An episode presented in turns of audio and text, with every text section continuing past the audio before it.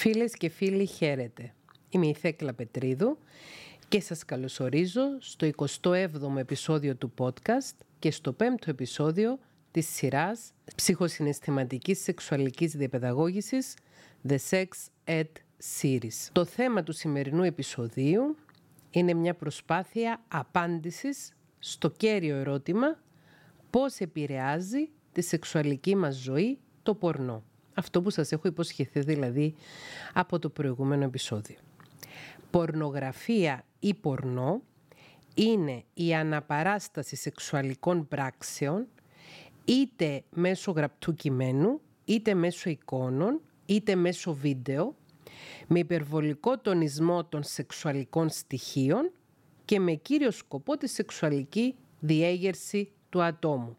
Στις μέρες μας η πιο συχνή μορφή πορνογραφίας ή πορνό είναι τα πορνογραφικά βίντεο, τα οποία μπορεί κανείς στις μέρες μας ειδικά να βρει πολύ εύκολα στο διαδίκτυο.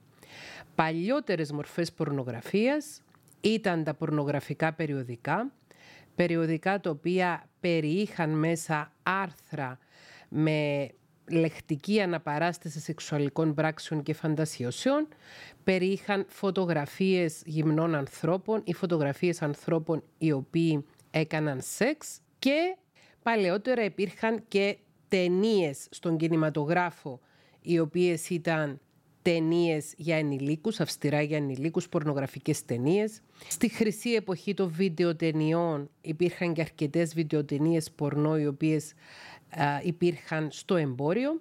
Επίσης υπήρχαν και CD, δηλαδή βίντεο το οποίο κυκλοφορούσαν σε μορφή CD που μπορούσε κάποιος να τα αγοράσει είτε νόμιμα είτε παράνομα.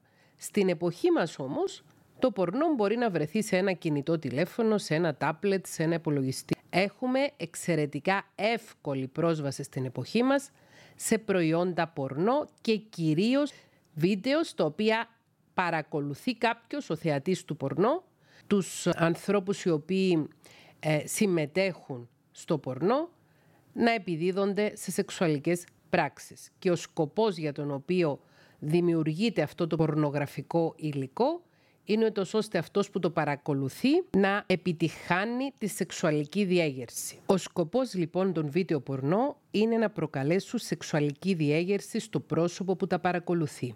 Η πιο συνηθισμένη μορφή χρήσης της πορνογραφίας είναι κατά τη διάρκεια της αυτοικανοποίησης. Ένας άνθρωπος ο οποίος κάνει σεξ με τον εαυτό του, ένας άνθρωπος ο οποίος αυτοικανοποιείται για να μπει στην πρώτη φάση της σεξουαλικής διέγερσης του σεξ, χρησιμοποιεί τη θέαση αυτών των ταινιών ως ένα οπτικό και φαντασιακό ερέθισμα για να βοηθηθεί ώστε να αποκτήσει σεξουαλική διέγερση. Εξακολουθεί να παρακολουθεί την ταινία, το βίντεο, κατά τη διάρκεια της δεύτερης φάσης της σταθεροποίησης και του πλατό δεν παρακολουθεί απλώς το βίντεο εκείνη την ώρα είτε με τα χέρια του είτε με τη χρήση κάποιου σεξουαλικού βοηθήματος προκαλεί ερεθισμό στα σεξουαλικά του όργανα και μετά τον οργασμό αυτό που συμβαίνει συνήθως που αναφέρουν οι χρήστες του πορνού ότι συμβαίνει είναι ότι δεν θέλουν πλέον να παρακολουθούν το βίντεο, κλείνουν το βίντεο και τελειώνει η κουβέντα. Αυτός είναι ο πιο συνηθισμένος τρόπος χρήσης των βίντεο πορνό.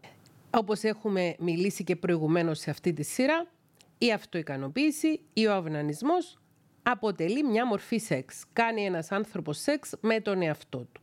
Ένας άνθρωπος μπορεί να αυτοικανοποιηθεί και χωρίς τη θέαση πορνό, μπορεί να μπει σε μια κατάσταση ενθουσιασμού χρησιμοποιώντας εικόνες από τη φαντασία του ή αναμνήσεις από την προηγούμενη σεξουαλική του ζωή ή άλλα ερεθίσματα, όχι απαραίτητος τη θέαση ενός βίντεο πορνό.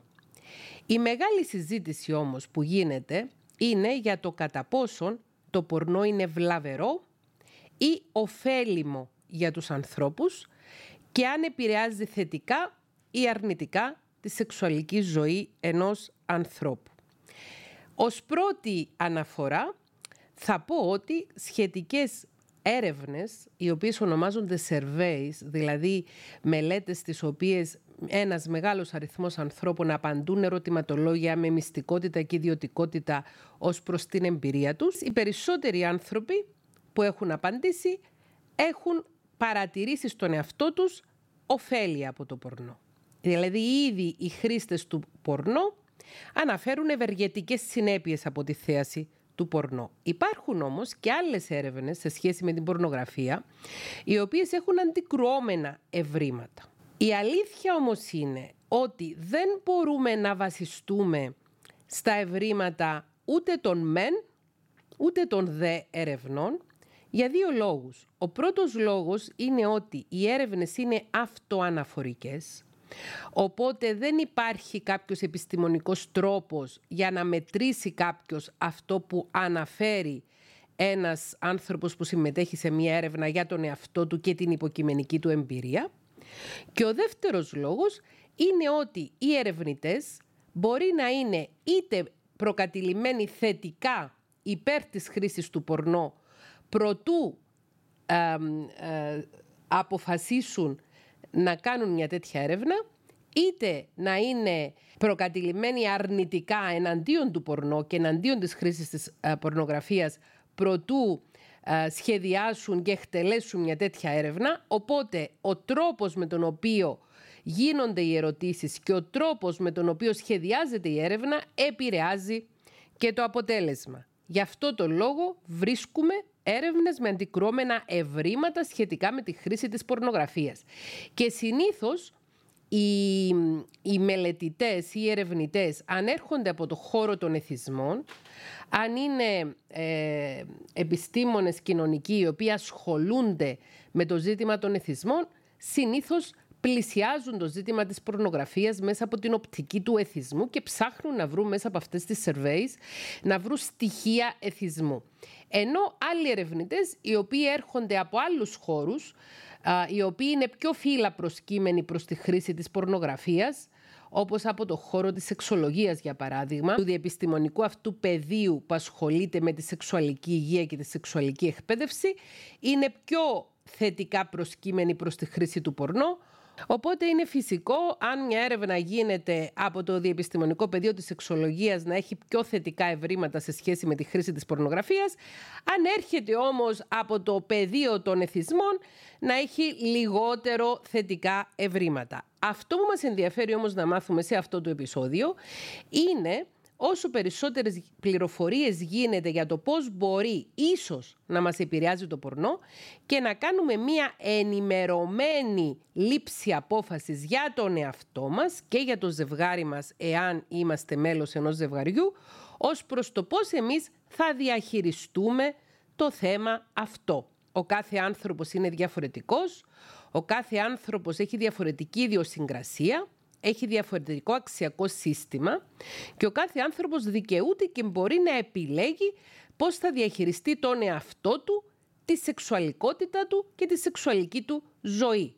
Είμαστε ελεύθερα όντα και εφόσον οτιδήποτε πράττουμε στα πλαίσια της σεξουαλικής μας ζωής έχει μέσα τη συνένεση και την νομιμότητα, δεν υπάρχει κανένα απολύτως πρόβλημα. Δεν συνιστά παρανομία το να παρακολουθήσει κάποιος ένα βίντεο πορνό. Εννοείται όμως ότι συνιστά παρανομία το να παρακολουθήσει κάποιος τη λεγόμενη παιδική πορνογραφία η οποία είναι απαγορευμένη, είναι εγκληματική. Μιλάμε για πορνογραφία στην οποία συμμετέχουν οπωσδήποτε χωρίς τη θέληση τους παιδιά γιατί ένα παιδί δεν μπορεί να δώσει συνένεση για οποιαδήποτε σεξουαλική πράξη η ηλικία της συνένεσης δεν βρίσκεται στην παιδική ηλικία. Θα μιλήσουμε περισσότερο στη συνέχεια για την ηλικία συνένεσης. Λοιπόν, η αλήθεια για το αν είναι χρήσιμο ή βλαβερό το πορνό είναι κάπου στη μέση από τα ευρήματα αυτών των αντικρουόμενων ερευνών. Το πορνό δεν είναι ωφέλιμο για όλους και το πορνό δεν είναι βλαβερό για όλους. Όπως είπα και προηγουμένως, για τον κάθε άνθρωπο είναι μια προσωπική επιλογή ή για το κάθε ζευγάρι είναι μια επιλογή, εάν πρόκειται για ζευγάρι. Και ένα ζευγάρι πρέπει να συμφωνεί σε σχέση με τη χρήση της πορνογραφίας.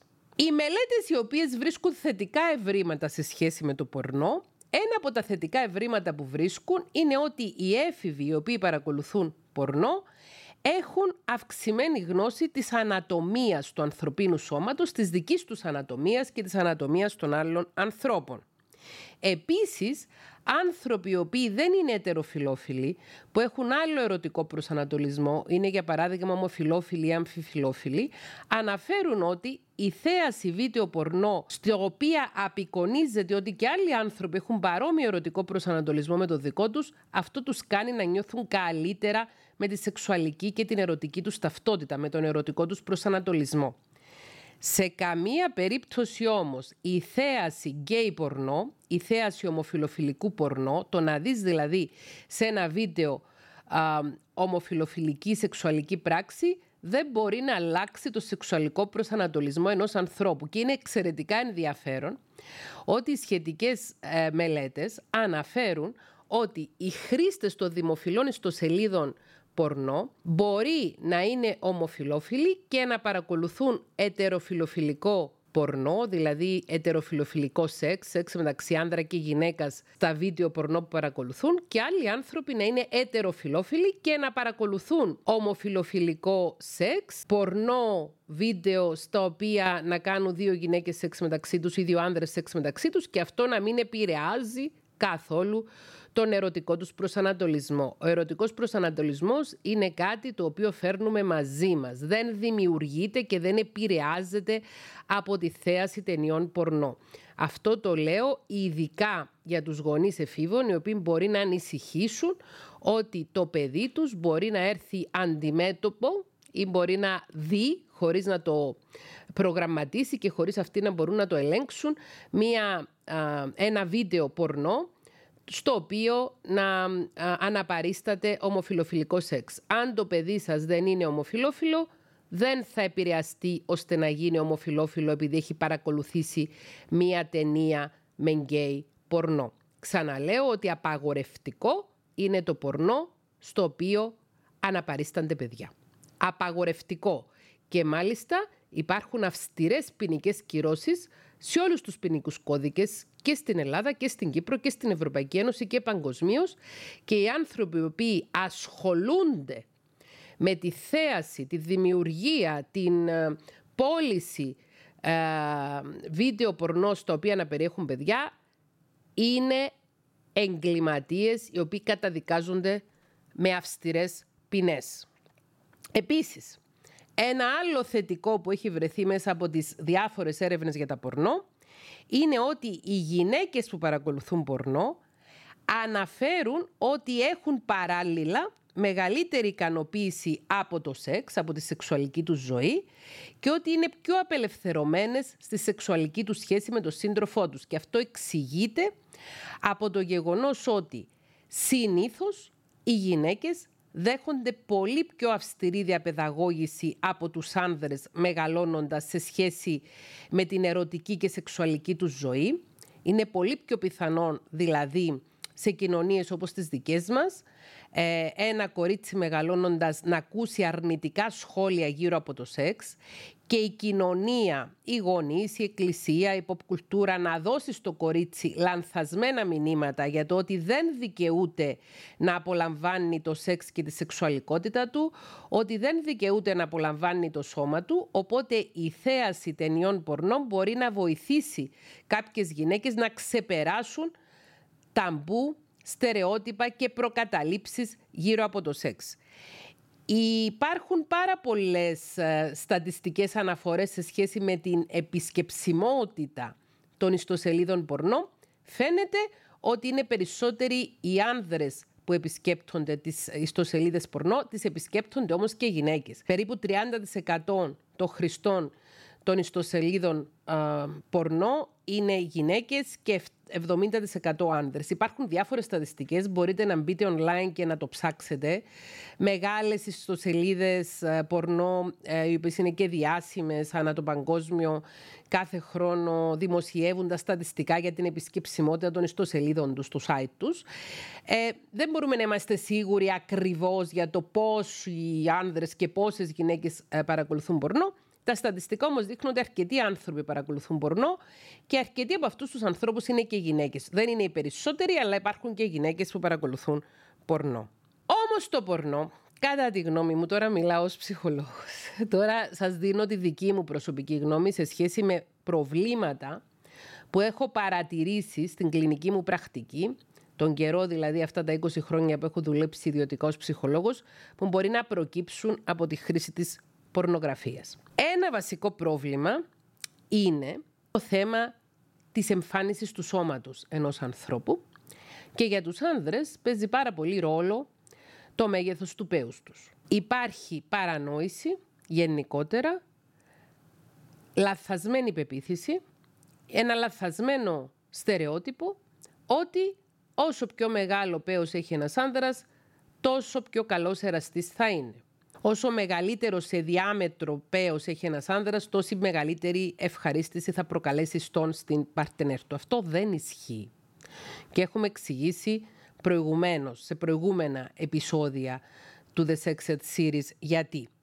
Όμως, τι γίνεται, στις ταινίες πορνό και ειδικά του mainstream πορνό, του πιο συνηθισμένου πορνό, του πορνό που είναι πιο εύκολα προσβάσιμο, σε αυτές τις ε, ταινίες επιλέγονται επίτηδες, ε, συμμετέχοντες, ηθοποιοί ή πορνοστάρ, οι οποίοι να έχουν μία ανατομία γενετικών εργάνων μεγαλύτερη από το μέσο όρο. Ενώ ο μέσος όρος μήκους πέους ενός άνδρα είναι μεταξύ 10 και 15 εκατοστά παγκοσμίως, οι ε, άνθρωποι οι οποίοι πρωταγωνιστούν και λαμβάνουν μέρος σε βίντεο πορνό επιλέγονται επίτηδες ώστε να έχουν ένα μέγεθος μεγαλύτερο από τον πάνω μέσο όρο που είναι τα 15 εκατοστά. Οπότε ένας φυσιολογικός άνθρωπος, ένας μέσος άνθρωπος που παρακολουθεί αυτές τις ταινίες πορνό, αν είναι ένας άνθρωπος που έχει πέος, αν είναι ένας άνδρας για παράδειγμα, μπορεί να νιώσει άσχημα για το μέγεθος του πέους του, γιατί βλέπει στις ταινίες ότι οι άνθρωποι που λαμβάνουν μέρος έχουν πολύ πιο μεγάλο πέος σε μήκος και διάμετρο από το δικό του. Επίσης, στις ταινίες πορνό παρουσιάζεται ε, μια λανθασμένη απεικόνηση της ανθρώπινης σεξουαλικότητας. Μια μη ρεαλιστική εικόνα της ανθρώπινης σεξουαλικότητας. Πέρα από τους άνδρες που στα πορνό παρουσιάζονται να έχουν τεράστια σε μέγεθος πέη πολύ πιο πάνω από τον παγκόσμιο μεσόρο, παρουσιάζεται επίσης και ότι αυτοί οι άνδρες σε αυτά τα βίντεο πορνό έχουν μια εξαιρετικά δυνατή στήση, εξαιρετικά σκληρή στήση, η οποία διαρκεί για πάρα πάρα πάρα πολύ ώρα. Για ένα τεράστιο χρονικό διάστημα. Το οποίο δεν έχει καμία απολύτως σχέση με τη ρεαλιστική πραγματικότητα. Στην πραγματικότητα υπάρχει πολύ βαρύ μοντάζ στα βίντεο πορνό, γυρίζουν και ξαναγυρίζουν μία σειρά, συνδέουν μετά τα κομμάτια του βίντεο. Και εγώ όταν α, βιντεοσκοπώ το podcast α, ξεκινάω τη βιντεοσκόπηση, όταν κάνω λάθος σταματάω το βίντεο, το ξαναξεκινάω και μετά κάνω μοντάζ. Εσείς όταν ακούτε το τελικό αποτέλεσμα, εάν κάνω καλό μοντάζ, θα νομίζετε ότι μιλάω για μία ώρα και πέντε λεπτά, για 50 λεπτά, για δεν ξέρω εγώ πόσο χρονικό διάστημα διαρκεί ένα επεισόδιο, ασταμάτητα. Στην πραγματικότητα όμως μπορεί να έχω γυρίσει 60 διαφορετικά μικρά βίντεο, τα οποία στη συνέχεια να τα ενώσω, να κάνω μοντάζ. Το ίδιο συμβαίνει και με τα βίντεο πορνό. Εσύ βλέπεις ένα βίντεο στο οποίο ένας τύπος που έχει ένα τεράστιο πέος είχε αμέσως στήσει με το που τον άγγιξε στο χέρι η γυναίκα, απέκτησε στήσει.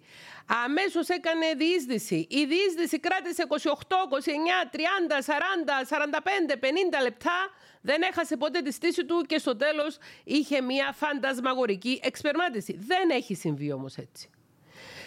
Το βίντεο που παρακολουθείς είναι προϊόν μοντάζ. Και επίσης, όσον αφορά στις γυναίκες, κάνει τεράστια ζημιά το mainstream πορνό, το συνηθισμένο πορνό, το πορνό που όλοι γνωρίζουμε, που παρουσιάζουν οι πιο γνωστές ιστοσελίδες, κάνει τεράστια ζημιά γιατί παρουσιάζει τις γυναίκες έτοιμες για διείσδυση με το τάκ που κάνει ο σκηνοθέτης για να ξεκινήσει το γύρισμα. Και δεν παρουσιάζουν, δεν απεικονίζουν αυτές οι ιστορίες που περιγράφονται στα βίντεο πορνό, που αναπαριστώνται στα βίντεο πορνό, την πραγματικότητα, τη ρεαλιστική, κατά την οποία τόσο ο άνδρας αλλά και η γυναίκα θέλουν χρόνο για να μπουν σε μία σεξουαλική, ερωτική διάθεση. Για να μπει ένας άνθρωπος στο πρώτο στάδιο, στην πρώτη φάση του σεξ, χρειάζεται χρόνο, υπομονή και προετοιμασία. Όμως όλα τα βίντεο πορνό παρουσιάζουν ένα story στο οποίο «Γεια σας, χαίρετε, ε, ξεκινήσαμε». Δεν είναι έτσι που γίνεται το σεξ. Οπότε, για μένα προσωπικά, ένας κίνδυνος από την άκρητη κατανάλωση πορνό είναι να σχηματίσουμε μέσα στο μυαλό μας λανθασμένες, άκυρες, μη έγκυρες ιδέες για το τι συμβαίνει ρεαλιστικά στο σεξ. Λοιπόν, πέρα από το μοντάζ, στο γύρισμα βίντεο πορνό, χρησιμοποιείται ειδικός φωτισμός, ο οποίος κάνει τους ανθρώπους που συμμετέχουν στο βίντεο να φαίνονται πολύ πιο εμφανίσιμοι από ό,τι είναι στην πραγματικότητα. Εννοείται ότι χρησιμοποιείται πολύ μακιγιάζ και όχι μόνο στο πρόσωπο αλλά και στο σώμα οι άνθρωποι που λαμβάνουν μέρος, οι εκτελεστές των βίντεο πορνό, μακιγιάρονται από ειδικούς μακιγιές και στο πρόσωπο αλλά και στο σώμα. Οπότε όταν παρακολουθούμε μια τέτοια αναπαράσταση, ένα βίντεο πορνό, πολύ συχνά κάνουμε το λάθος να νομίζουμε ότι εμείς δεν είμαστε τόσο ελκυστικοί και τόσο ωραίοι εξωτερικά όσο οι συντηλεστές των βίντεο πορνό. Αγνοούμε όμως τον καλό φωτισμό, τις καλές κάμερες, το καλό μοντάζ. Αγνοούμε επίσης και άλλα πράγματα.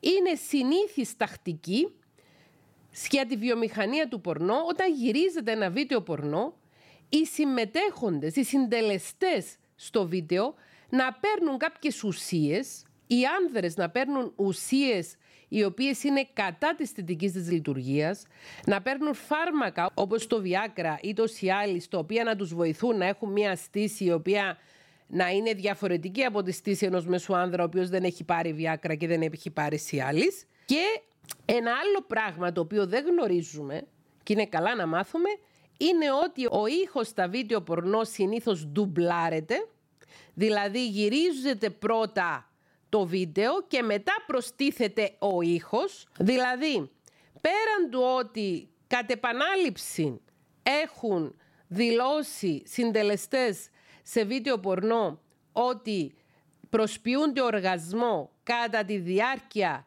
της λήψης του βίντεο. Πολλές γυναίκες το έχουν δηλώσει αυτό το πράγμα, ότι είναι μέρος της δουλειάς τους όταν λαμβάνουν μέρος στην κινηματογράφηση ενός βίντεο πορνό να προσποιούνται ότι νιώθουν οργασμό. Και επίσης αναφέρουν, ε, είχα διαβάσει πρόσφατα κάποιες συνεντεύξεις γυναικών συντελεστών σε ταινίες πορνό mainstream, οι οποίες ανέφεραν ότι υπήρχαν ειδικά εφές στις ταινίες, όχι μόνο για την ανδρική εξπερμάτιση, αλλά ακόμη και για το γυναικείο οργασμικό ψεκασμό ή αλλιώς squirting. Δηλαδή χρησιμοποιούνταν εφέ που να δείχνουν ότι ένας άνδρας όταν εξπερμάτιζε είχε πολύ μεγαλύτερο όγκο σπέρματος από ό,τι στην πραγματικότητα και ότι μία γυναίκα όταν είχε οργασμικό ψεκασμό ότι παρήγε πολύ μεγαλύτερη ποσότητα υγρών από ό,τι στην πραγματικότητα ή μπορεί να μην είχε οργασμικό ψεκασμό αλλά μέσω οπτικού εφέ να φαινόταν ότι είχε οργασμικό ψεκασμό. Πρέπει να τα έχουμε υπόψη μας αυτά όταν παρακολουθούμε πορνό. Το να παρακολουθεί κάποιος πορνό είναι βλαβερό, δεδομένων αυτών που σας είπα. Και ναι και όχι. Το πορνό είναι παντού και είναι δύσκολο να το αποφύγουμε. Όλοι μας έχουμε έρθει σε επαφή με εικόνες πορνό ή βίντεο του πορνό. Όπως είπα όμως και προηγουμένως, το πρόβλημα με τα mainstream πορνό είναι ότι δεν αντιπροσωπεύουν ρεαλιστικές αναπαραστάσεις σεξουαλικών πράξεων και επίσης πολλές φορές εμπεριέχουν σκηνές βίας και εξαναγκασμού. και δεν περιέχουν ξεκάθαρη και ρητή συνένεση. Δεν συμφωνούν ξεκάθαρα οι συντελεστές της ταινίας για το, ότι όντως θέλουν να κάνουν σεξ μεταξύ τους. Δεν παρουσιάζουν δηλαδή τα βίντεο του mainstream πορνό πάντα σεξ μεταξύ συνενούντων ενηλίκων. Είναι απαραίτητο για να προβούμε σε μια σεξουαλική πράξη να είμαστε και οι δύο άνθρωποι σε ηλικία συνένεσης, νόμιμη ηλικία συνένεσης και να συνενούμε κιόλας. Ξεκάθαρα να λέμε ναι. Και σε κάθε φάση μιας σεξουαλικής πράξης δικαιούται ένας άνθρωπος, άνδρας ή γυναίκα, να πει δεν θέλω να συνεχίσω άλλο σταματώ και ο άλλος άνθρωπος είναι υποχρεωμένος να σεβαστεί την άρνηση του της παρτενέρ να συνισχύσει τη σεξουαλική πράξη. Πολλές ιστορίες που παρουσιάζονται στα βίντεο πορνό είναι αναπαραστάσεις βιασμών στην ουσία. Και αυτό μπορεί να είναι εξαιρετικά βλαβερό. Ιδιαιτέρως για τα νεότερα πρόσωπα που παρακολουθούν αυτές τις ταινίες. Η συνένεση είναι βασικό στοιχείο που πρέπει να διδαχθούμε μέσα από τη σεξουαλική διαπαιδαγώγηση. Είπαμε, όποιος συμμετέχει σε μια σεξουαλική πράξη πρέπει να έχει νόμιμη ηλικία. Η νόμιμη ηλικία για σεξουαλική επαφή στην Ευρώπη καθορίζεται σε κάθε χώρα ξεχωριστά. Στην Ελλάδα η νόμιμη ηλικία συνένεσης είναι τα 15 έτη και στην Κύπρο τα 17 έτη. Δηλαδή για να κάνουμε σεξ με έναν άνθρωπο πρέπει αυτός ο άνθρωπος αν ζει στην Κύπρο να είναι 17 ετών και πάνω, αν ζει στην Ελλάδα να είναι 15 ετών και πάνω και πρέπει να συμφωνεί ξεκάθαρα, ρητά, να το λέει και να το εννοεί ότι όντως επιθυμεί να προβεί σε μια σεξουαλική πράξη.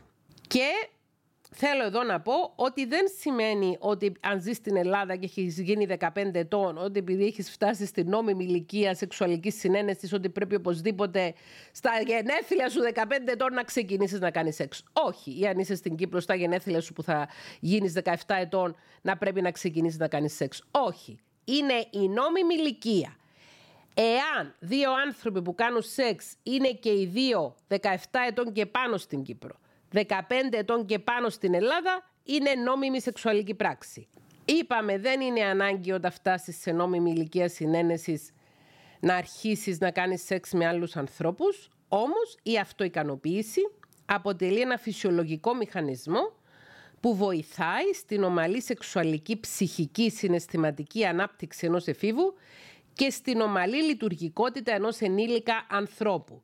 Και όχι όταν αυτοικανοποίησε δεν τυφλώνεσαι και όχι όταν αυτοικανοποίησε δεν βγάζεις σπηριά και όχι όταν αυτοικανοποίησε δεν παθαίνεις οτιδήποτε. Είναι όλες αυτές οι αντιλήψεις ότι βλάπτει η αυτοικανοποίηση στην υγεία, βλακώδεις, άκυρες επιστημονικά και δεν έχουν καμία εγκυρότητα. Ίσα ίσα που η αυτοικανοποίηση βοηθάει στο να γνωρίσει κάποιος καλύτερα το σώμα του και τη σεξουαλική του λειτουργία και τη γνώση αυτή να τη χρησιμοποιήσει ώστε όταν βρίσκεται σε μια σεξουαλική σχέση να μπορεί να επικοινωνήσει με τον τη σύντροφό του τη λειτουργικότητά του. Δηλαδή οι έφηβοι που βρίσκονται σε ηλικία συνένεσης μπορούν να επιλέξουν να ξεκινήσουν τη σεξουαλική τους ζωή με τον εαυτό τους μέσω της αυτοικανοποίησης και να μάθουν έτσι καλύτερα πώς λειτουργεί το σώμα τους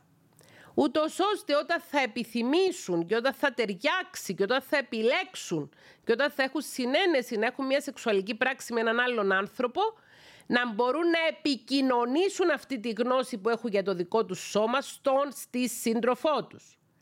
Για να είμαστε καλοί στο σεξ, όπως έχουμε πει στο προηγούμενο επεισόδιο, πρέπει να γνωρίζουμε πώς λειτουργεί το σώμα μας. Ε, λοιπόν, η αυτοικανοποίηση είναι ένας τρόπος που μας βοηθάει να μάθουμε πώς λειτουργεί σεξουαλικά το δικό μας σώμα. Ποια είναι τα δικά μας ευαίσθητα σημεία, ποιες είναι οι ερωτογενείς μας ζώνες και ούτω καθεξής. Εννοείται ότι μπορεί ένα παιδί να ξεκινήσει να αυτοικανοποιείται πριν από την ηλικία, την νόμιμη ηλικία για σεξουαλική συνένεση, δεν εννοώ ότι πρέπει οπωσδήποτε να περιμένει ένα έφηβο παιδί να προχωρήσει στην αυτοικανοποίηση και στην αυτοεξερεύνηση μόνο όταν βρίσκεται σε νόμιμη ηλικία. Παιδιά στην εφηβεία, το οποία ακόμη δεν είναι 15, δεν είναι 17 ετών, μπορεί να ξεκινήσουν να εξερευνούν το σώμα τους. Αυτό που θέλω να σας πω όμως σε σχέση με την αυτοικανοποίηση όσους νεαρούς ανθρώπους παρακολουθείτε, εφήβους, είναι ότι η αυτοικανοποίηση είναι κάτι το οποίο γίνεται με ιδιαίτερο σεβασμό στον εαυτό μας και στο σώμα μας. Είναι κάτι που το κάνουμε στο δικό μας προσωπικό χώρο. Οι άνθρωποι επιλέγουν να το κάνουν είτε ε, στο δωμάτιό τους με κλειδωμένη την πόρτα, είτε κατά τη διάρκεια του χρόνου που περνούν μόνοι τους στο μπάνιο. Ε, δεν είναι κάτι το οποίο το κάνουμε δημοσίως, είναι κάτι το οποίο γίνεται ιδιωτικός, όχι γιατί είναι ντροπή και είναι κάτι κακό και είναι κάτι βρώμικο, αλλά γιατί για να μπορέσει ένας άνθρωπος να λειτουργήσει καλά σεξουαλικά, πρέπει να νιώθει συναισθηματική ασφάλεια. Και όταν μας παρακολουθούν άλλοι άνθρωποι, δεν μπορούμε να νιώσουμε συναισθηματικά ασφαλείς. Γι' αυτό το λόγο η αυτοικανοποίηση γίνεται κατά μόνας. Είμαστε μόνοι μας όταν αυτοικανοποιούμαστε. Εάν έχετε απορίες σε σχέση με την αυτοικανοποίηση και σε σχέση με τη λειτουργικότητα, τη σεξουαλική λειτουργικότητα του σώματός σας, μπορείτε να ρωτήσετε τον παιδίατρο σας, τον ψυχολόγο σας αν έχετε, να πάρετε γνώσεις από έναν ειδικό ο οποίος να έχει έγκυρες ιατρικές γνώσεις και να σας λύσει τις απορίες σας. Και προς τους γονείς, η παρένεσή μου είναι να έχετε μια ανοιχτή δίωδο επικοινωνίας με τα παιδιά σας και να ακούτε τι θέλουν να σας πούν, να μην είστε επικριτικοί, να μην ντροπιάζετε τα παιδιά σας και αν δεν γνωρίζετε μια απορία σε σχέση με το σώμα, με το σεξ, με την αυτοικανοποίηση που σας ρωτάει το παιδί, να απαντήσετε ευθαρσώς δεν γνωρίζω, θα ρωτήσω κάποιον που γνωρίζει και θα σου πω.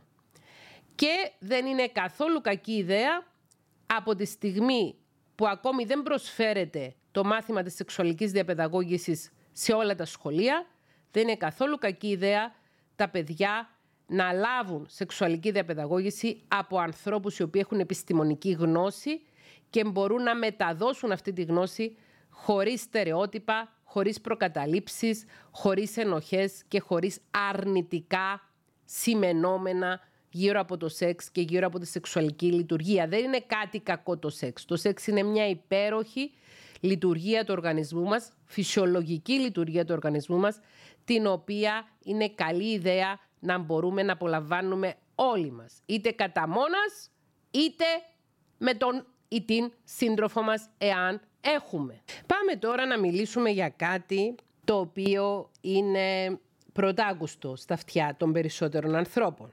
Υπάρχει ένας όρος που έχει αρχίσει να ακούγεται τελευταίως στη συζήτηση για το ρόλο που παίζει το πορνό στη σεξουαλική ζωή των ανθρώπων.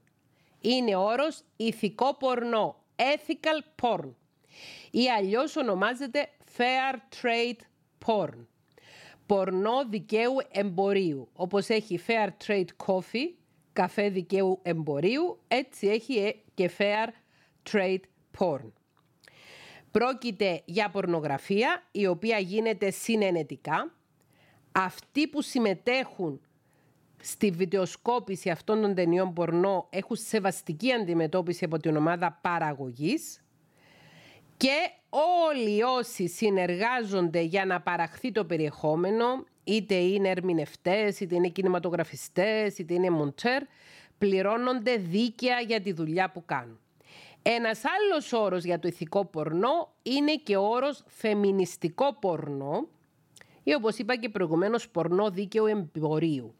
Και οι περισσότεροι σκηνοθέτες αυτού του ηθικού πορνό είναι γυναίκες και ονομάζεται φεμινιστικό πορνό επειδή δίνει έμφαση σε όλα αυτά που συζητήσαμε στο προηγούμενο επεισόδιο. Στη γυναικεία σεξουαλική λειτουργικότητα, ούτως ώστε η αναπαράσταση του σεξ που γίνεται σε αυτές τις ιστορίες που καταγράφονται στα βίντεο του ηθικού πορνό να λαμβάνει υπόψη τη φυσική γυναικεία σεξουαλική λειτουργικότητα. Στόχος του ηθικού πορνό είναι να δείχνει πιο ρεαλιστικές απεικονίσεις σεξ, στις οποίες να υπάρχουν άνθρωποι με διάφορες εμφανίσεις. Άνθρωποι με διάφορους σωματότυπους, διάφορα μεγέθη, διάφορα βάρη, ύψη κτλ.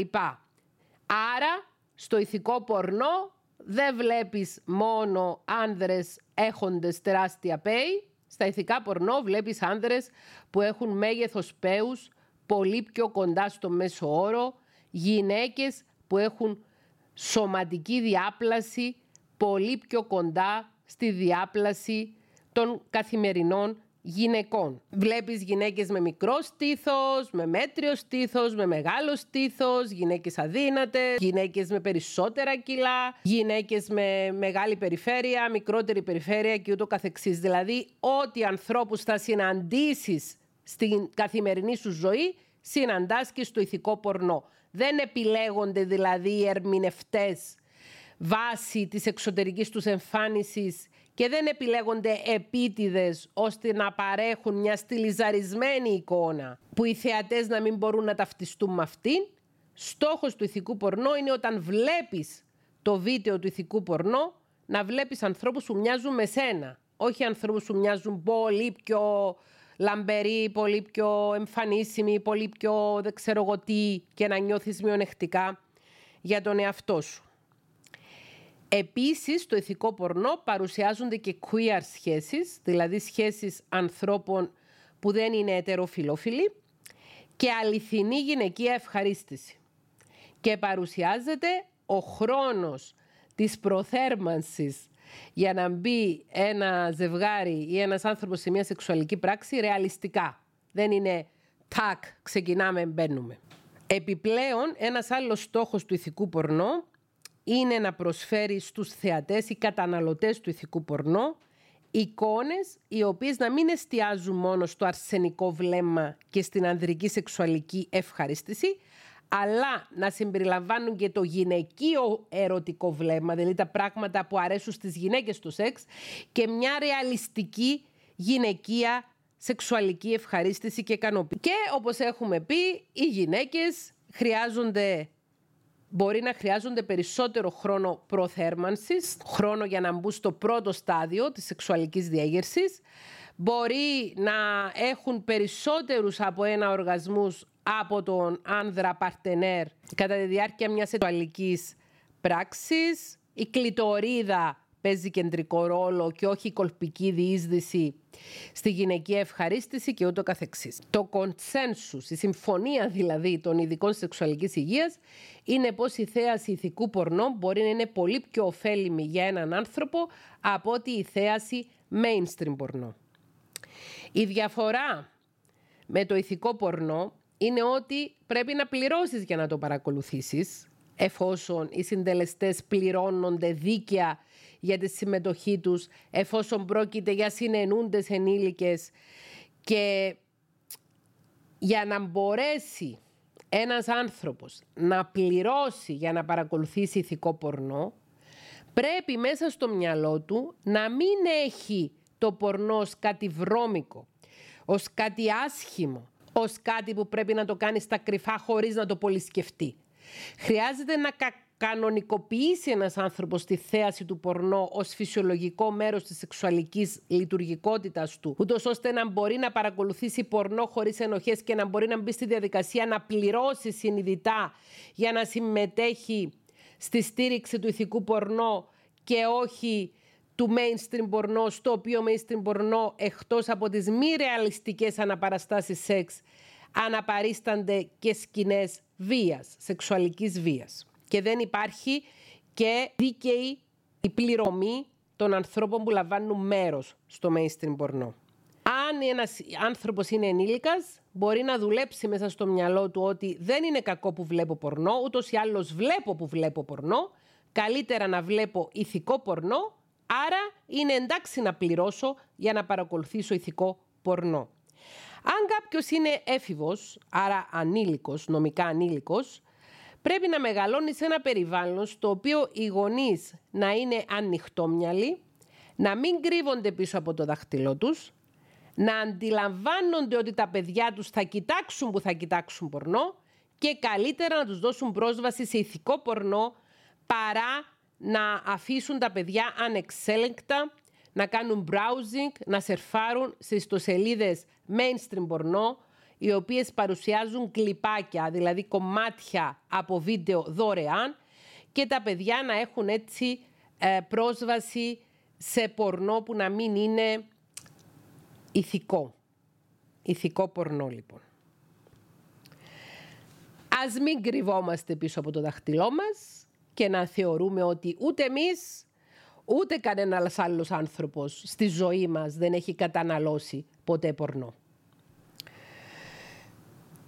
Λοιπόν, αυτού λεχθέντος έχω μιλήσει για εφήβους που μπορεί να έχουν περιέργεια να μάθουν για το σεξ, περιέργεια να μάθουν για το σώμα τους, περιέργεια να αυτοικανοποιηθούν με τη θέαση πορνό, με την ταυτόχρονη βοήθεια της θέασης πορνό που είπα ότι είναι καλή ιδέα οι γονείς να μπορούν να παρέχουν στα παιδιά τη διέξοδο της θέασης ηθικού πορνό παρά να στουροθοκαμιλίζουν και να θεωρούν ότι το παιδί μου δεν βλέπει πορνό, άρα δεν χρειάζεται να κάνω αυτή τη συζήτηση μαζί του.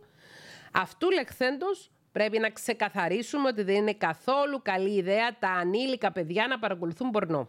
Σαφώς δεν είναι καθόλου καλή ιδέα τα παιδιά να παρακολουθούν πορνό. Άλλο οι έφηβοι και άλλο τα παιδιά. Τα παιδιά πριν την εφηβεία πρέπει να προστατεύονται από τη θέαση βίντεο πορνό.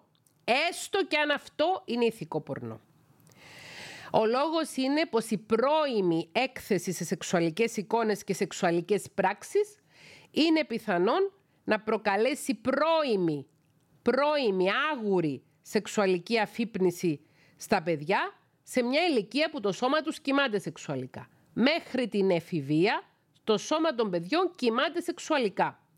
Εάν δουν κατά λάθος ένα βίντεο πορνό, μπορεί αυτή η θέαση αυτού του βίντεο πορνό να προκαλέσει μια πρόορη αφύπνιση της σεξουαλικότητας τους, η οποία ξεκινά φυσιολογικά όπως είπαμε στην εφηβεία. Κάποιοι ειδικοί ψυχικής υγείας προειδοποιούν πως η έκθεση ενός παιδιού σε υλικό πορνό, έστω και αν αυτό είναι ηθικό πορνό, μπορεί να προκαλέσει ψυχικό τραύμα και να αποτελέσει σεξουαλική κακοποίηση παιδιού. Απαγορεύεται να εκθέτουμε τα παιδιά μας σε πορνό, σε υλικό πορνό. Απαγορεύεται. Εάν το παιδί εκτεθεί κατά λάθος σε πορνογραφία, οι γονείς πρέπει να αναζητήσουν βοήθεια από ειδικό ψυχικής υγείας, ειδικό παιδοψυχολόγο για το παιδί.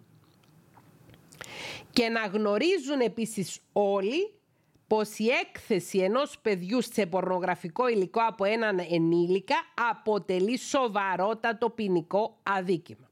Εδώ θέλω να πω ότι κάποιες φορές οι γονείς μπορεί να βρεθούν μπροστά στο εξής πρόβλημα. Ενώ το ζευγάρι έχει σεξουαλική επαφή, να μην έχει κλείσει ή κλειδώσει την πόρτα του υπνοδωματίου του και το παιδί που βρίσκεται σε παιδική ηλικία να μπει μέσα στο δωμάτιο και να τους δει να κάνουν σεξ.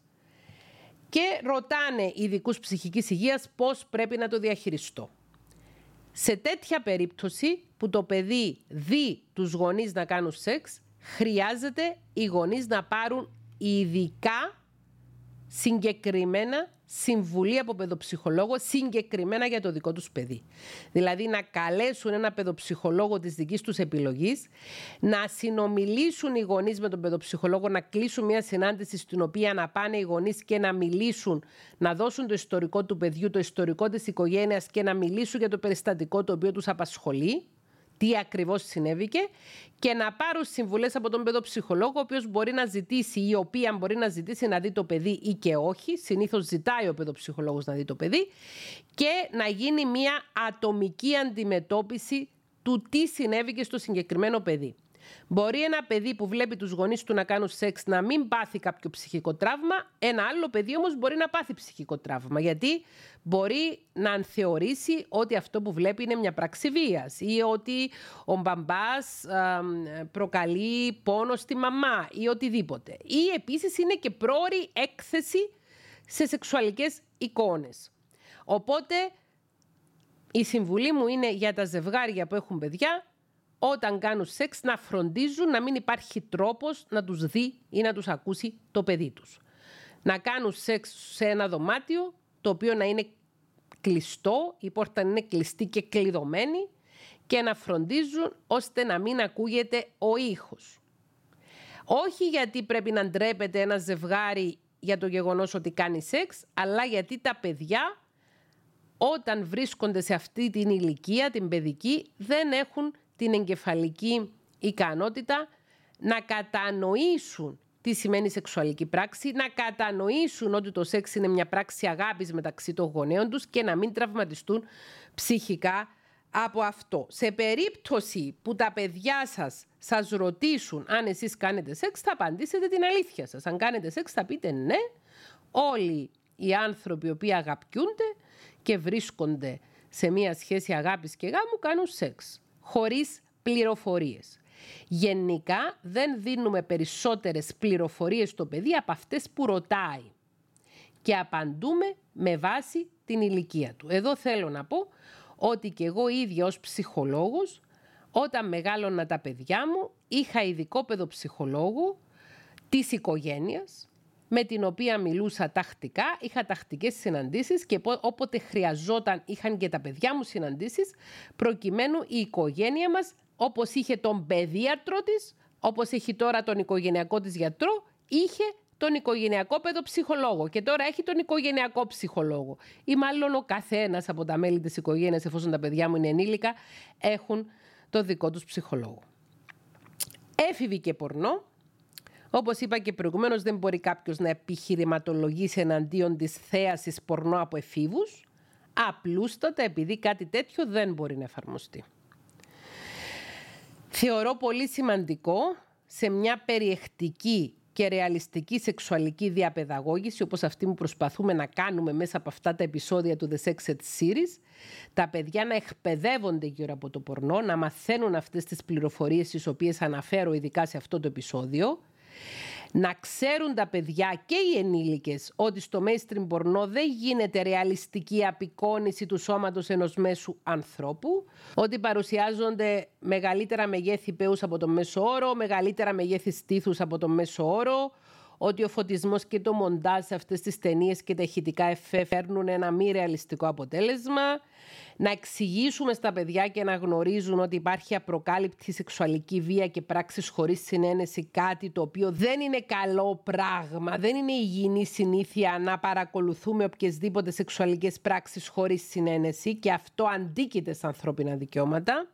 Είναι απαραίτητη συνένεση μεταξύ των σεξουαλικών συντρόφων σε κανένα πλαίσιο δεν νοείται σεξουαλική πράξη χωρίς συνένεση των συμμετεχόντων.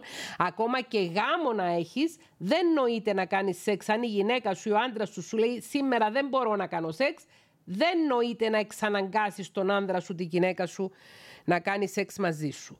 Και γενικά αυτό που θέλω να πω και προς τους εφήβους και τους ενήλικες, ότι δεν είναι καλή ιδέα να κανονικοποιούμε με οποιοδήποτε τρόπο, έστω απλώς και με τη θέαση, την παθητική θέαση mainstream πορνό, γιατί απλώς το βλέπεις εσύ, δεν πας εκεί πέρα που γυρίζεται το mainstream πορνό και κάνεις εσύ αυτές τις βίες πράξεις, δεν είναι καλή ιδέα, έστω και με παθητικό τρόπο, να, κανονικο...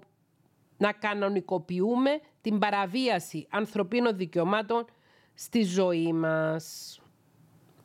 Επίσης, στο mainstream πορνό παρουσιάζονται σεξουαλικές πράξεις και πρακτικές ως κανόνας, οι οποίες στην πραγματικότητα δεν είναι τόσο συνηθισμένες στη καθημερινή ζωή ενός μέσου ανθρώπου. Ένα παράδειγμα είναι το ομαδικό σεξ.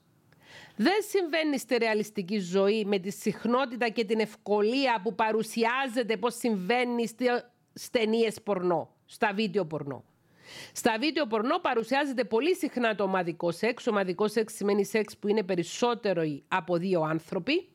Τρίο, όταν είναι τρεις άνθρωποι, τέσσερις άνθρωποι, ξέρω εγώ. Υπάρχουν διάφοροι άλλοι όροι που χρησιμοποιούνται στις mainstream ταινίες πορνό σε σχέση με το group sex, το ομαδικό σεξ, το σεξ το οποίο δεν αφορά ένα ή δύο ανθρώπους αλλά περισσότερους. Επίσης παρουσιάζονται κάποιες άλλες πρακτικές ως πολύ συνηθισμένες ενώ στην πραγματικότητα δεν είναι. Και θα σας πω στη συνέχεια για μια συγκεκριμένη πρακτική η οποία παρουσιάζεται στις ταινίες πορνός πολύ συχνή και δεν είναι και τι έχουν παρατηρήσει οι ειδικοί επιστήμονες σε σχέση με το πώς επηρεάζει το mainstream πορνό τις σεξουαλικές πρακτικές των νέων ανθρώπων. Λοιπόν, πρέπει να γνωρίζουμε πως ο σκοπός ενός βίντεο πορνό είναι η σεξουαλική διέγερση με τη θέαση του. Η θέαση μιας πράξης που βλέπουμε στο βίντεο μας διεγείρει και όχι η πράξη ίδια. Οπότε, η υπερβολή στο πορνό είναι παρόμοια με την υπερβολή που παρουσιάζεται στις ανθρώπινες σεξουαλικές φαντασιώσεις. Θα μιλήσουμε σε ξεχωριστό επεισόδιο για τις σεξουαλικές φαντασιώσεις, αλλά έχουν μια υπερβολή οι σεξουαλικές φαντασιώσεις μας. Οι φαντασιώσεις μας έχουν συγκεκριμένο σκοπό να εξυπηρετήσουν και δεν είναι απαραίτητο να πραγματοποιούνται. Οι φαντασιώσεις ανήκουν στο χώρο της φαντασίας. Οι σεξουαλικές φαντασιώσεις έχουν χώρο στον οποίο ανήκουν και αυτός είναι ο χώρος της φαντασίας μας. Θέλω να σας πω ως ψυχολόγος που έχω δουλέψει με ζευγάρια στο παρελθόν ότι έχω συναντήσει περιπτώσεις ανθρώπων οι οποίοι όταν έβαλαν τις σεξουαλικές τους φαντασιώσεις σε πράξη είχαν δυσάρεστες ψυχολογικές εμπειρίες ακόμη και πρόκληση ψυχικών τραυμάτων.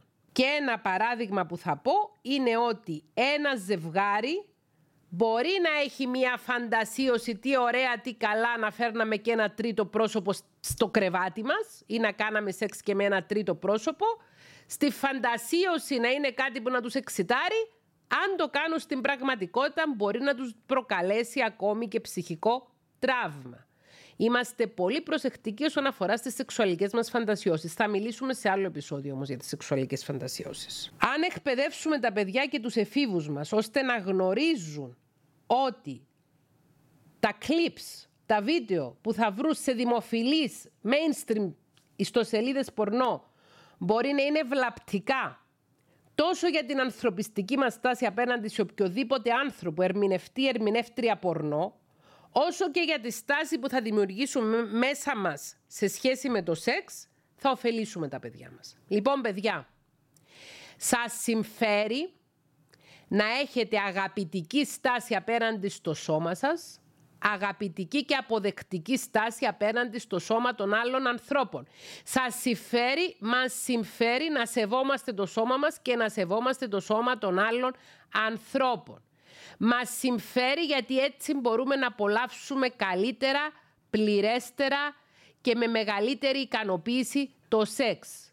Το σεξ γίνεται καλύτερο όταν αγαπούμε το σεξ και όταν αγαπούμε τους συνανθρώπους μας. Οπότε ένας καλός άνθρωπος, ο οποίος θέλει να καλλιεργήσει την αγάπη προς το σεξ και την αγάπη προς τους άλλους ανθρώπους, δεν καταδέχεται να παρακολουθήσει αποσπάσματα ή βίντεο πορνό στα οποία να κακοποιούνται άνθρωποι ή να τους γίνονται σεξουαλικές πράξεις χωρίς τη συνένεσή τους.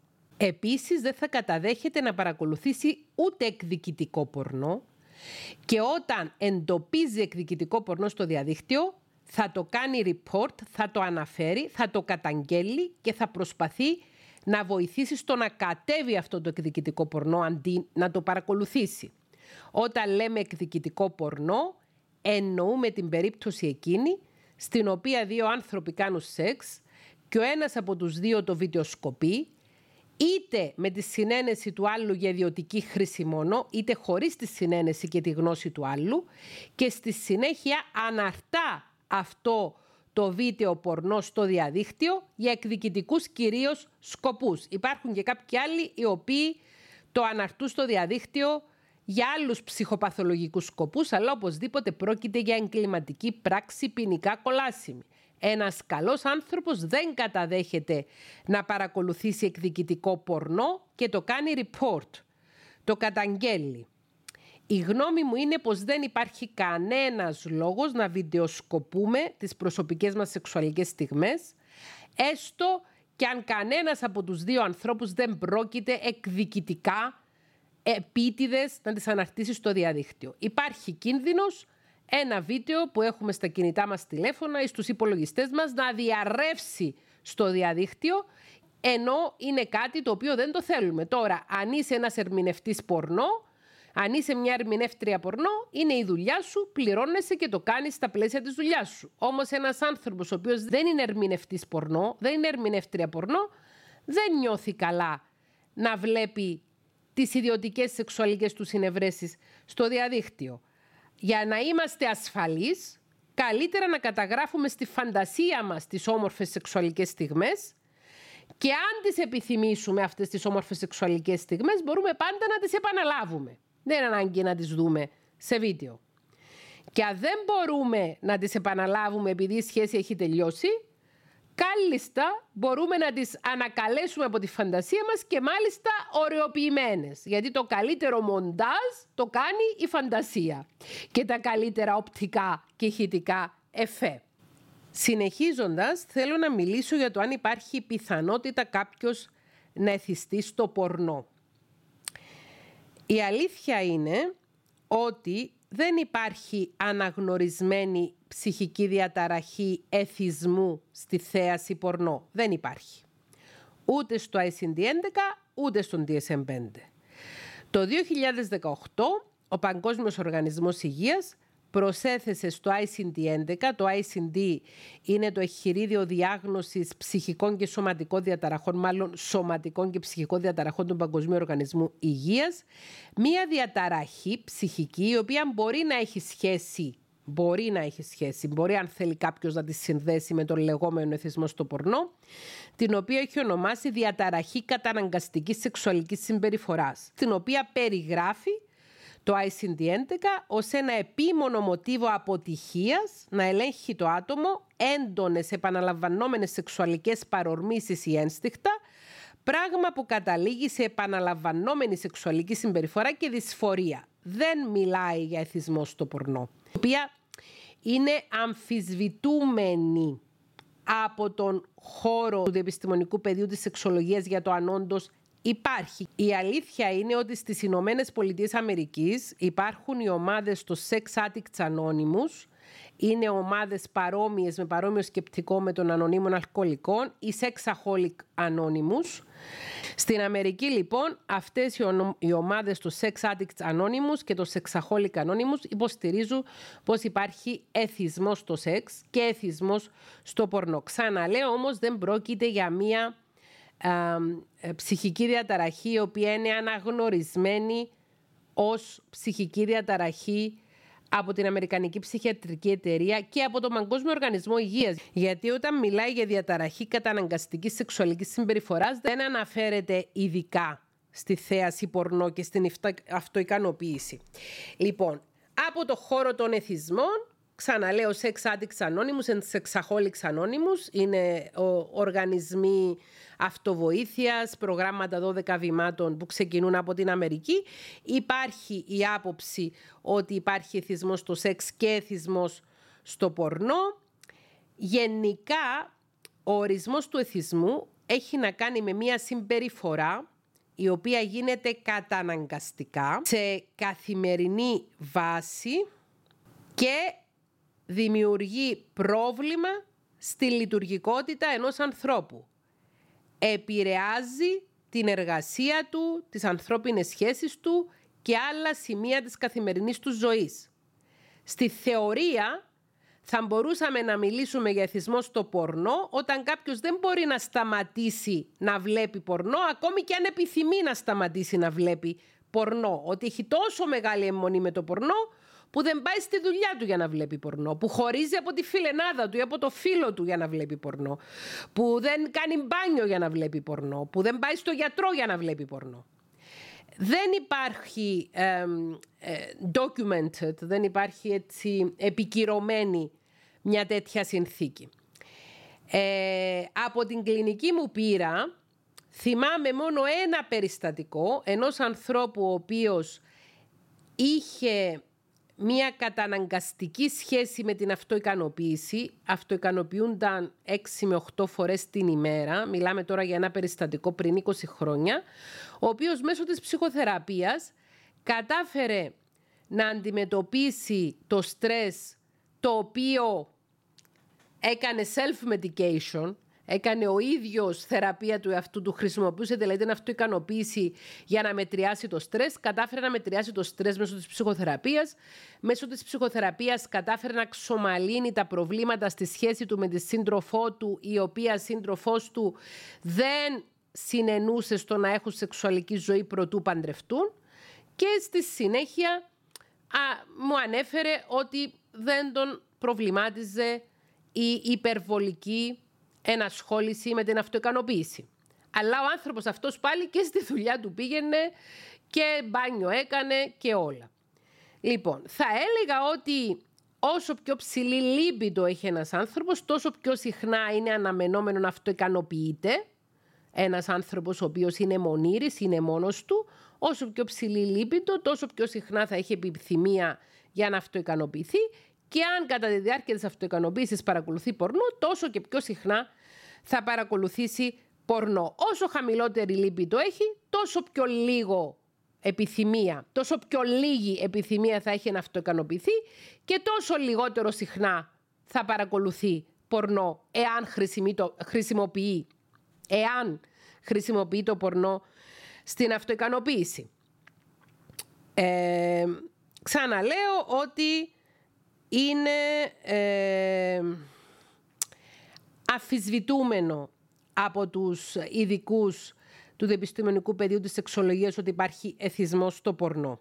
Δεν ξέρουμε αν στο μέλλον προκύψει μια επιστημονική διάγνωση μια συνθήκη εθισμού στο πορνό. Αυτή τη στιγμή δεν υπάρχει μια τέτοια επιστημονική διάγνωση. Αν κάποιος όμως ο οποίος παρακολουθεί αυτό το επεισόδιο του podcast βρίσκει ότι η ενασχόληση του με τη θέαση πορνό και την αυτοικανοποίηση τον δυσκολεύει, τη δυσκολεύει να έχει καλή λειτουργικότητα στη ζωή του, καλά κάνει να ζητήσει βοήθεια από έναν ειδικό ψυχικής υγείας και ιδιαίτερο σε ένα ειδικό ψυχικής υγείας που να έχει εξειδικευμένες γνώσεις πάνω στον τομέα της σεξολογίας, στον επιστημονικό τομέα της σεξολογίας. Πάμε τώρα να μιλήσουμε για ένα άλλο ζήτημα. Αν το να βλέπει κάποιος πορνό συνιστά απιστία, γιατί πρόκειται για μια πολύ συχνή απορία την οποία δέχομαι από ανθρώπους που παρακολουθούν τα βίντεο στο ψυχοεκπαιδευτικό μου κανάλι στο YouTube, όπου συχνά συζητούμε για ιστορίες σχέσεων. Έχω βρει μια πρόσφατη μελέτη, η οποία έγινε σε γυναίκες ετεροφιλόφιλων ζευγαριών, η οποία έχει καταδείξει αυτή η μελέτη πως αν μια γυναίκα θεωρεί πως το να βλέπει ο άνδρας της πορνό συνιστά πιστία και παρόλα αυτά ο άνδρας της εξακολουθεί να βλέπει πορνό, βιώνει παρόμοιο ψυχικό τραυματισμό με μια γυναίκα που ο άνδρας της την απατά με άλλο πρόσωπο.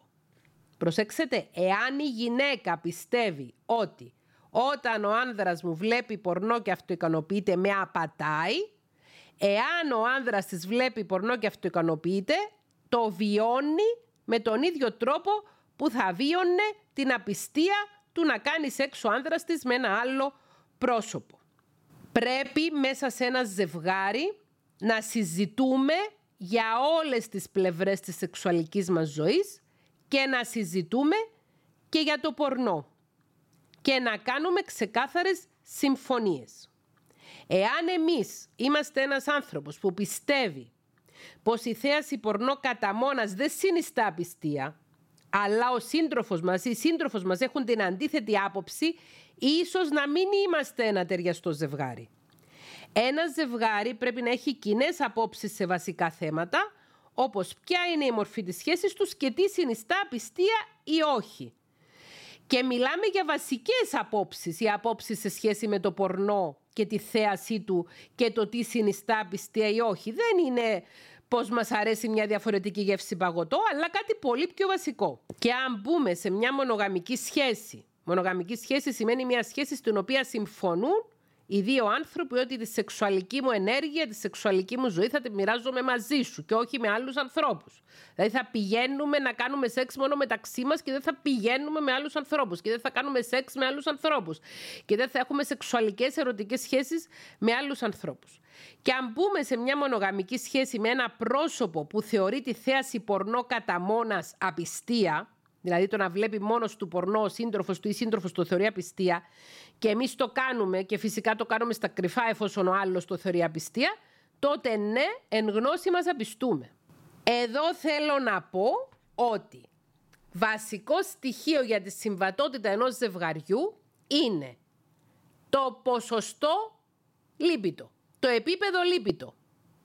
Ένας άνθρωπος με ψηλή λίπητο είναι ιδανικό να ταιριάξει με έναν άνθρωπο με επίσης ψηλή λίπητο. Ένας άνθρωπος με μέση λίπητο είναι ιδανικό να ταιριάξει με έναν άνθρωπο με μέση λίπητο.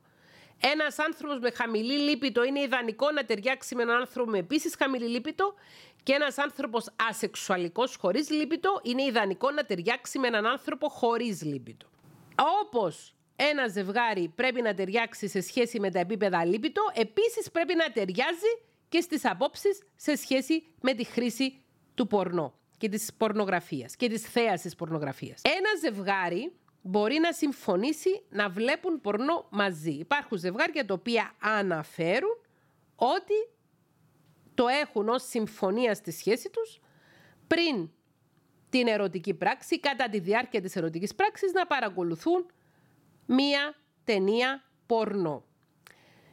Τα ζευγάρια τα οποία επιλέγουν να μοιράζονται την κατανάλωση πορνό σε σχετικές surveys, σε σχετικές μελέτες αυτοαναφοράς, λένε ότι αυτό έχει βοηθήσει τη σεξουαλική του σχέση.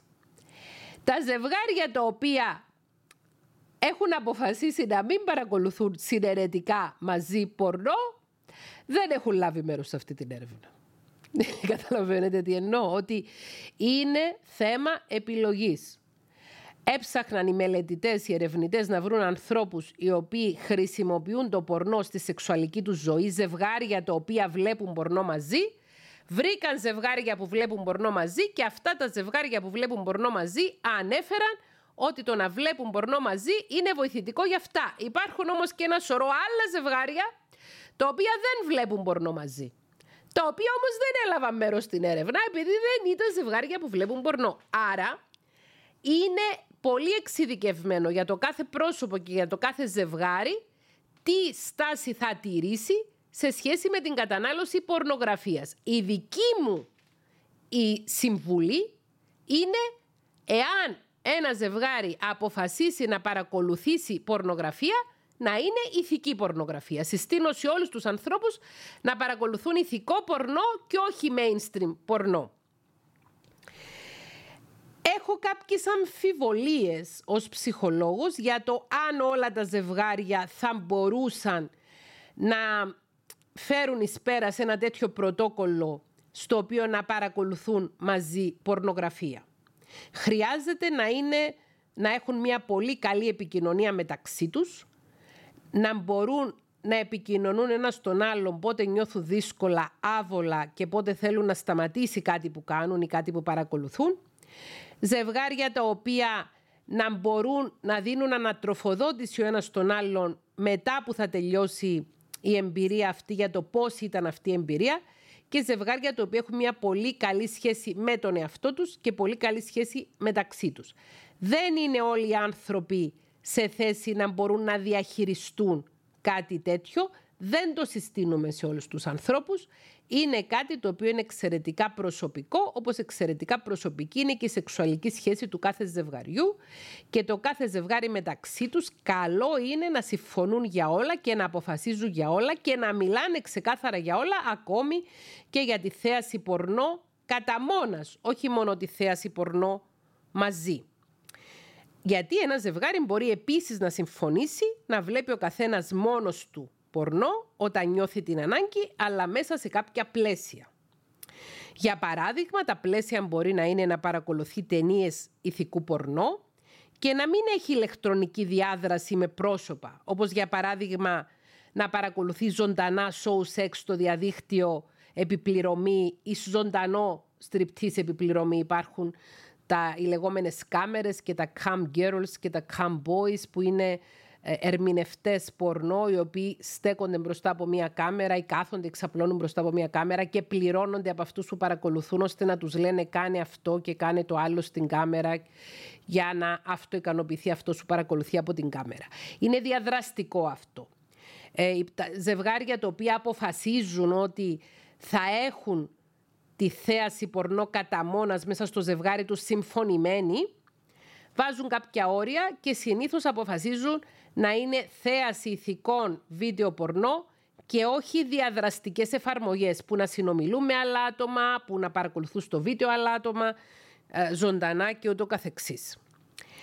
Αν ο σύντροφος μου ή η σύντροφος μου έχει την ανάγκη να βλέπει πορνό, αυτό σημαίνει πως εγώ δεν είμαι σεξουαλικά αρκετός ή σεξουαλικά αρκετή για αυτόν ή για αυτήν ή ότι εγώ κάνω κάτι λάθος. Ένα ερώτημα που δέχομαι συχνά.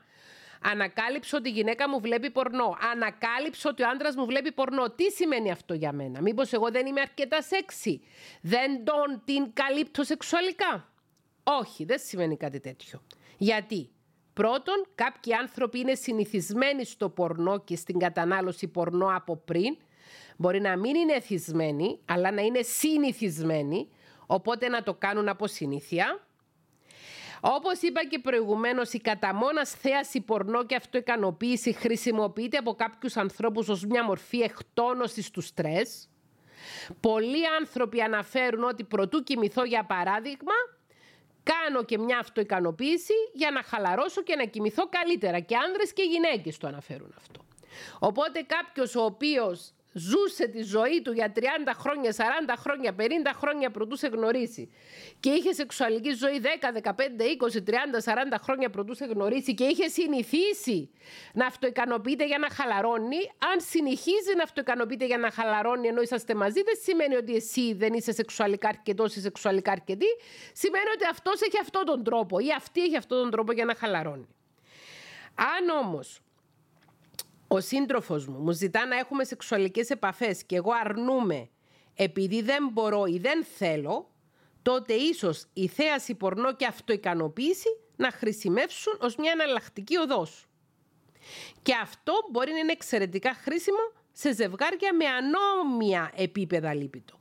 Δηλαδή, αν εγώ έχω υψηλή λίπητο και ο σύντροφος μου ή η σύντροφος μου έχει χαμηλή λίπητο, αντί να νιώθω συνεχώς ματέωση ότι ζητάω σεξ από το τέρι μου και δεν μου το δίνει, εάν συμφωνήσουμε με το τέρι μου ότι όταν έχω σεξουαλική επιθυμία, θα στο λέω και αν εσύ θέλεις θα κάνουμε, αν δεν θέλεις θα κάνω μόνος μου και θα το ξέρεις και δεν θα νιώθεις ότι σε απατώ, τότε αυτό μπορεί να είναι κάτι που να γεφυρώσει τα κενά που προκύπτουν από την ανομοιότητα στη λίπηντο των ζευγαριών που ο ένας έχει ψηλή λίπηντο και άλλος έχει χαμηλή. Όμως, προσέξτε, το τελευταίο σημάδι.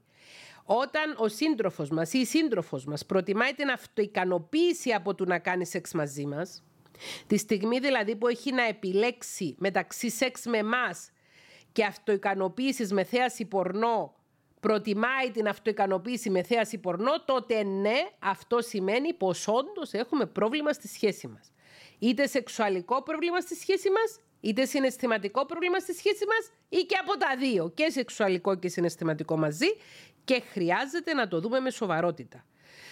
Μιλάμε οπωσδήποτε για ζωντανές, υγιείς σχέσεις που είναι μαζί αυθεντικά και όχι για νεκρούς, πεθαμένους και τελειωμένους γάμους από χρόνια που οι άνθρωποι είναι μαζί συμβατικά και καλά για τα παιδιά ή για τα οικονομικά ζητήματα και ούτω καθεξής. Επίσης θέλω να δώσω μια συμβουλή σε όσους αυτό ικανοποιούνται με τη θέαση πορνό ενώ βρίσκονται σε σχέση ή σε γάμο και δεν έχει ιδέα το τέρι τους, δεν είναι καλή ιδέα να θεωρούν ότι εφόσον δεν το έχουν συζητήσει ότι το τέρι τους είναι εντάξει με τη θέαση πορνό, πρέπει να το συζητήσουν.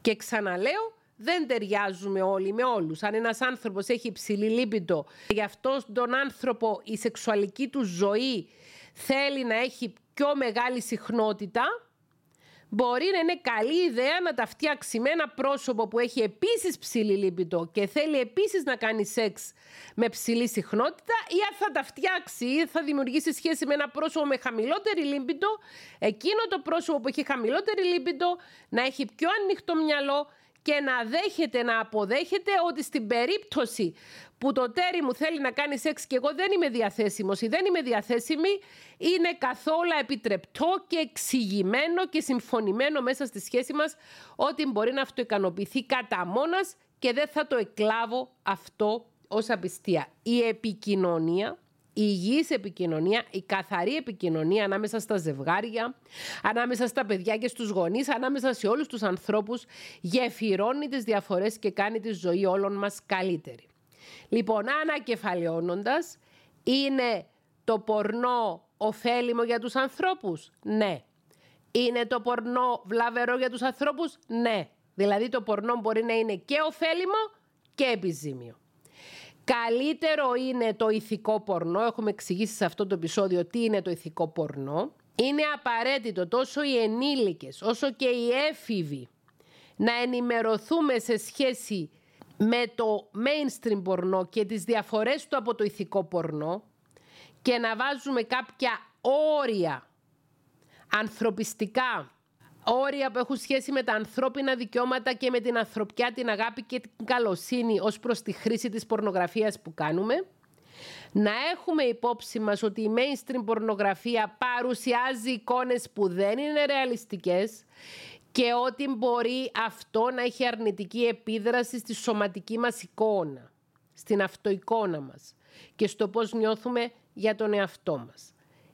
Εάν θα παρακολουθήσουμε πορνό, καλύτερα να παρακολουθήσουμε ηθικό πορνό, ηθικό δικαίωμα εμπορίου, fair trade porn ή φεμινιστικό πορνό. Επίσης, δεν είναι καθόλου καλή ιδέα να κρυβόμαστε πίσω από το δάχτυλό μας και να θεωρούμε ότι δεν υπάρχει το πορνό και δεν υπάρχει η κατανάλωση του πορνό. Η κατανάλωση του πορνό είναι εξαιρετικά διαδεδομένη Πορνό παρακολουθούν και άνδρες, κυρίως, αλλά και αρκετές γυναίκες. Πορνό παρακολουθούν άνθρωποι σε όλες τις ηλικίες. Τα παιδιά είναι εξαιρετικά καλή ιδέα να μην παρακολουθούν πορνό και έχουμε μιλήσει σε αυτό το επεισόδιο πιο εκτεταμένα. Και οι έφηβοι είναι καλή ιδέα να παρακολουθούν ηθικό πορνό και να αδέχονται σεξουαλική διαπαιδαγώγηση σε σχέση με αυτό το πορνό. Πραγματικά, το επεισόδιο αυτό θα ήθελα, εάν το θέλετε κι εσείς, να το στείλετε, να το ακούσουν γονείς και έφηβοι και ενήλικες άνθρωποι οι οποίοι θεωρείτε πώς θα το έβρισκαν χρήσιμο και πώς θα τους απαντούσε απορίες τους σε σχέση με το πορνό. Είμαι η Θέκλα Πετρίδου. Αυτό ήταν το πέμπτο επεισόδιο της σειράς The Sex Ed Series, το 27ο επεισόδιο του podcast μας. Μπορείτε να με βρείτε για περισσότερα βίντεο. Καθημερινά ανεβάζω βίντεο στο κανάλι μου στο YouTube. Είναι πολύ εύκολο να με βρείτε πληκτρολογώντας τη μηχανή αναζήτησης στο YouTube το όνομα μου Θέκλα ή και το επίθετό μου Θέκλα Πετρίδου βγαίνει το κανάλι μου. Καθημερινά ανεβάζω βίντεο στα οποία συζητώ για θέματα ψυχοεκπαίδευσης. Σας ευχαριστώ πολύ που ήσασταν μαζί μας σε αυτό το επεισόδιο και ελπίζω και να σας άρεσε και να σας φάνηκε χρήσιμο. Χαίρετε.